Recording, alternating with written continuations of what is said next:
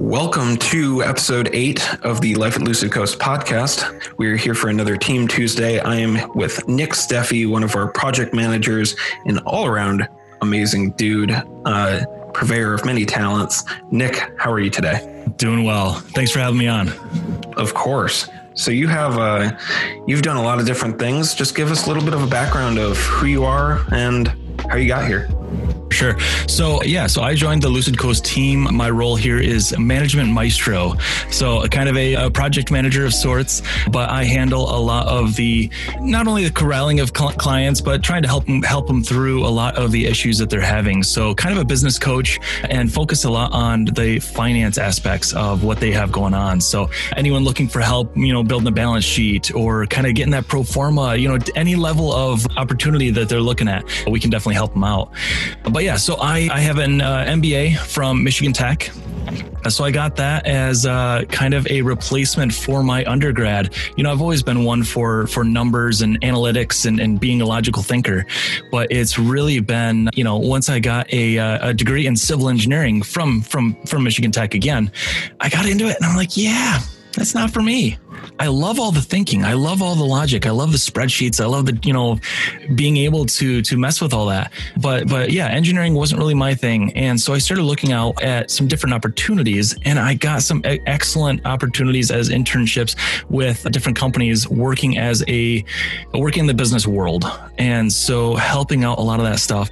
And I really found a passion and found a drive for that. So decided to go back to school, got my MBA, and I have been absolutely living the dream with that. So that's allowed me to bring a lot of those those skills to the Lucid Coast team and help out our clients where we can, and really just make sure everyone succeeds. So one of one of the one of the nice things that we can do here with Lucid Coast is something that we like to call striving or questing for improvements, and this kind of comes out of a lot of my experience working with these clients, where it comes down to a you don't know what you don't know or kind of that idea of we've been doing this forever and we haven't had an issue. So, one of the things we do is try to instill a mindset that is always open to opportunity.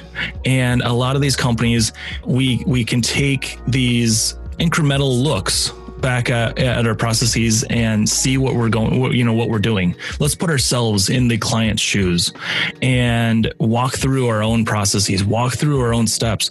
You know if you have a website with a sign up process someone should be doing that sign up process every now and then and you know going through how they feel. Are there any hangups? Once we start doing this we start seeing a lot of these these opportunities that exist that we can make things more efficient more effective. We can increase the draw and and really make it something that people want to be a part of. We want to make a process that people want to go through. And so by helping our clients do this not only are they making themselves more more productive and, and more efficient but they can now have this mindset where you start applying it to other areas. Maybe we did something for a registration, but now we have our invoicing. And maybe maybe someone that deals in invoicing can go, "Oh, well, I spend 5 minutes a day on this workaround that I've just haven't questioned." But now that we have this new mindset, we can start getting them to pick up on those those little littler things and add to their to their ideas of ways that we can just improve everything. Yeah, there's uh, I came across a, a term that I stumbled across uh, before in the past, but it kind of resurfaced over the weekend. The the concept of kaizen, yeah. this kind of workplace idea of small incremental improvements for just always getting a little bit better, always yeah. being a little bit more polished, a little bit more efficient. And it's there are some methodologies where it's you know these big drastic changes, but it's these little changes over time and never thinking that well that's good enough. Yeah. Well, and and you know a lot of that it's incremental change is easy for or easier for everyone. And it, it, becomes one of those things if if, you know, Windows came out with a brand new operating system every single time they wanted to do an update. Not only is it incredibly difficult for their programmers, for for their sales and marketing team. But you know, it's it's you have to now install a whole new operating system, and now you have to learn all it. Where if you can change one thing at a time, keep it on a continuous basis, and and kind of you know yeah maintain that that progress towards towards you know improvement. But by having it you know bite-sized pieces it's more acceptable. And you can again just just like we are now instilling this this culture of change we can now give that to our clients as well where now they are are more willing to to roll with the punches as things change as you know as things kind of evolve over time. They're now more more you know apt to to be on board with that yeah. And i think the the willingness to change is one of yes. the most critical pieces of of growth that I think gets overlooked. Because you can look at system improvements, you can look at you know process and all of these wonderful things. But if you're not willing to be coached, if you're not willing to try something new and have it maybe not work, that's the other mm-hmm. thing. You know, there's lots of ways to do something, but the first thing you try might not be the the right way for you or yeah. for your team or for your business or for your clients. So being willing to you might have to go through it a few different times to really find what works for you. And I think that uncertainty of like, well, I don't want to waste all that time or I don't want to waste all that money when in reality that incremental investment is so much less than if you fail to change at all. Yeah. So yeah. So the the yeah that in investment in improvements can pay off. You know thousand times over what you're what you're going to put into it. But even still, I mean that can be a daunting prospect. You don't want to lose efficiency now because hey, we're already strapped. We're already maxed for time. It's a hard thing to do. So looking back, you know, it's it's one of those things where you can start small and you know hey I, I don't want to get us on an entirely new platform for this company because yeah that's going to be a big investment. That's going to be a big endeavor. Change management for the whole for the whole organization to get them on board. Let's start with you know changing changing what the login page looks like. Changing what the you know something something small. I i just because it's the morning i'm thinking coffee. So if you want to think of this in, in kind of this analogy, well, let's let's look at making coffee. You don't immediately want to start from a drip, you know, one of those automatic drip coffee makers to an espresso machine. That's a whole lot of stuff to learn. But maybe you can change how much coffee you put in there one day. What if I go with a little less coffee in the in the basket or or a little more? Or a little less water or a little more water. You have all these variables that you can change just a little bit at a time to get that curiosity in there. And once you have that, now you're like, oh, well, I changed the coffee ratio. What if I changed the temperature? What if I change all this? You know, and it, gives you this this new coffee, you know, and all that. We can do the same thing with business. So by looking at these small changes, you can now start identifying these inefficiencies. You can start adding adding up all the time. Maybe you have 10 different things that are taking you an extra five minutes.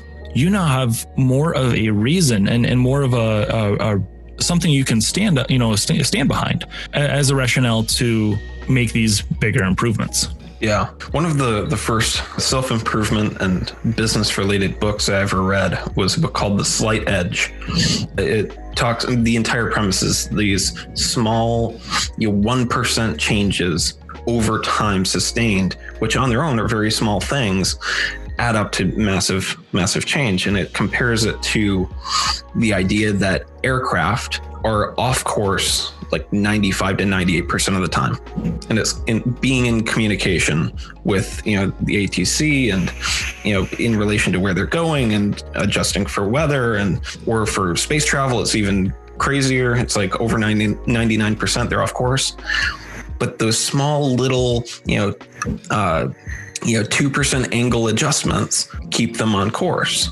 And it's, if you ignore it for too long, it just gets harder and harder to correct. Yeah. And I think a lot of businesses wait too long on many things, many, many things. And then it becomes this daunting thing of like, I don't know where to start. Like we have, Yeah. you know, you know, we've like you know, from a finance angle, you know, like, hey, our owner has literally kept a paper logbook for expenses, and we lost it, and we don't know what to do. Or they they have been like a little questionable on how they do their taxes, and like we don't know what to do. Or our cash flow is all over the place, and we don't like we wouldn't last a month. Yeah. You know? And a lot of it, you have to start somewhere. Yeah. Find a find a bite-sized piece, and that's where you begin. And once you get that, you can start getting that momentum that's going to carry you through a lot more of that more of that process. But again, going going back to it, yeah. So something like you know we've had paper paper you know records of everything. Now they're gone. Same thing happens with computers. A hard drive can fail. You now have all of your records on that hard drive, and that just died. Go. So by looking at a lot of this stuff of like questing for improvements, we can go and say, you know, bring up some of these what ifs. And we can say, what if a hard drive fails? Do we have a backup? How do we use that backup? So many people have backups right now. Go. You don't know how to how to restore it. If we run through a lot of the, lot of these exercises, we can identify some of these pitfalls that hopefully we won't run into in the in, in you know in the future. You know a lot of it you know and going back to improvements and that and that kind of stuff think of you know we are chatting a little earlier about the video game industry. And there's there's you know cool games like Revan and and and all this stuff coming out but all these things are work in progress. They start with these small small incremental changes that build into something they snowball over time.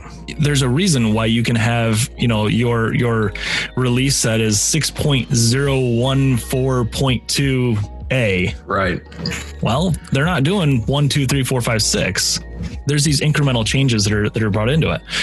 And if we if we do that then then over time yeah we start we start optimizing everything to where now we're we have a craving and we have a desire to find everything else that's wrong. And we can start looking forward and we can start looking ahead and plan out the future that's going to be a whole lot a whole lot brighter for us. Yeah.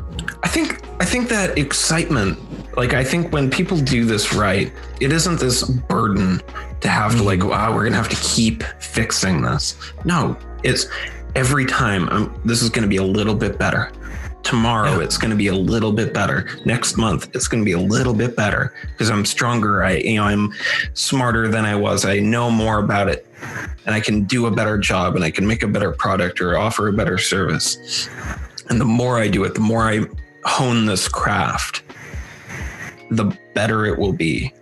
Having that approach, that like not being so stuck in like, well, this is what it is. Be you know, you like it or you don't. No, it uh, like all masterwork items. You know, like uh, you know, generally considered some of the the finest weaponry of all history. You know, uh, a samurai's katana is folded, you know, 2000 times and it creates this immensely dense, you know, hard to break steel. Like if you, yeah, you could stop after 200 times, but it's a much more brittle weapon. And it's just adding that layer and layer of tweaking and working out imperfections. Well, and absolutely. And, you know, to take it a step further, and I actually had this discussion with my wife earlier, using a kitchen knife is, is the same thing for me. So, so you've got, I've, I've got, I've got a, a chef's knife out there and you think about it, what was that built on? So, you know, you have, you have this technology that that knife probably didn't take all too long to make. You know, they're, they're forged, they're, you know, but then you think about it and be like, but the chemistry, the actual makeup of that steel, it's not just some random metal. That's been evolved over time. The machines that make it, all the all the different the different mills, the different forges, the different all that, those didn't just appear. So each one of those is an incremental improvement over time. The blade technology of it, sharpening, all of this stuff goes into uh, that that final product. It's it's it's that idea. It was some painter, I think, Picasso. We're gonna say that that said, you know, was selling a painting and and you know it's it was so expensive. Well, that's because it you know yes, it took me uh, you know a day or whatever to make this painting, but it's all the training, all that background that that I bring to that, all that expertise that has been learned over time that's what goes into that. And uh, you know that's that's a lot of the the idea there. And once you can do that once you finish that that masterpiece you know product once you do all this you get the that internal you get that little happy feeling. You get the warm and fuzzies for it. And something like that is what you know we want to instill into these business leaders to say you can get the same thing by adding improvements to your business and by getting these little wins within within these processes. Again going but going back to you know we play a lot of video games but like a game that i played not too long ago dark souls. Mm-hmm. for anyone that's familiar with it you know what i'm going to say it's a pain. And you get there and and you are like there's there's not a, a any chance that i will win on this. There's i can't do it. It's beyond my skill. But you keep you keep going at it. You keep kind of messing with it. You keep trying new things. And maybe you don't see improvements right off the bat but eventually you get it. Eventually you win. And you're like wow i just i never thought i could do that. And i just did it. And now you're like oh well i bet you i can get the next one yeah, I think there there's a direct correlation between improvement in oneself or one's uh, abilities and their belief in that thing or their you know ability to do that thing. And I think there's an underlying tone in a lot of businesses who are struggling that they don't really believe in what they're doing in the mm-hmm. sense that they know it's not as good as it could be. I, and that may be a, that may hit a personal chord for some, but I think, I mean, that's in everyone who's do putting something out there. Like there, maybe it's a comparison to a competitor who they think has a better product than they do, and so there's an insecurity when they offer it themselves. Maybe it's in you know a performer of they haven't really put in the hours to practice, so they don't feel like they're good enough, or you know someone's selling something that they don't really believe in because they don't actually use it or you know it's an underdeveloped product yeah i, I mean I, th- I, think a lot of it a lot of it comes down to the imposter syndrome yeah. every single one of us struggles with that I don't think I'm good enough. I don't think I know enough. I don't, you know, I haven't practiced this enough. And you know, the biggest thing is doing. You're not gonna, you're gonna, you're, you're not gonna make any sales if you're not selling. Right.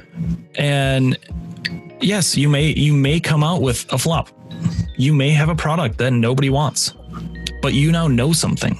You now you you are now a better person, a better business, a better company, whatever it is. You now know something, and you can move on and you can sell the next thing. And and I don't mean that to make light of of you know a lot of these struggles. I mean, some people pour their life, you know, their their their entire life into into these products and businesses and all that, just to find out, well, shit. but it's it's something that that we have to be okay with and instill eh, you know or, or, craft everything with the ability to pivot to be able to say well that didn't work. How can we change it a bit? How can we make these little again incremental changes right. to bring it back to something that is that is worthwhile? And part of that is just doing. It's kind of that whole maker culture. Just make. Yeah. And through that yeah, all that, and you know, all, all the all the benefits come.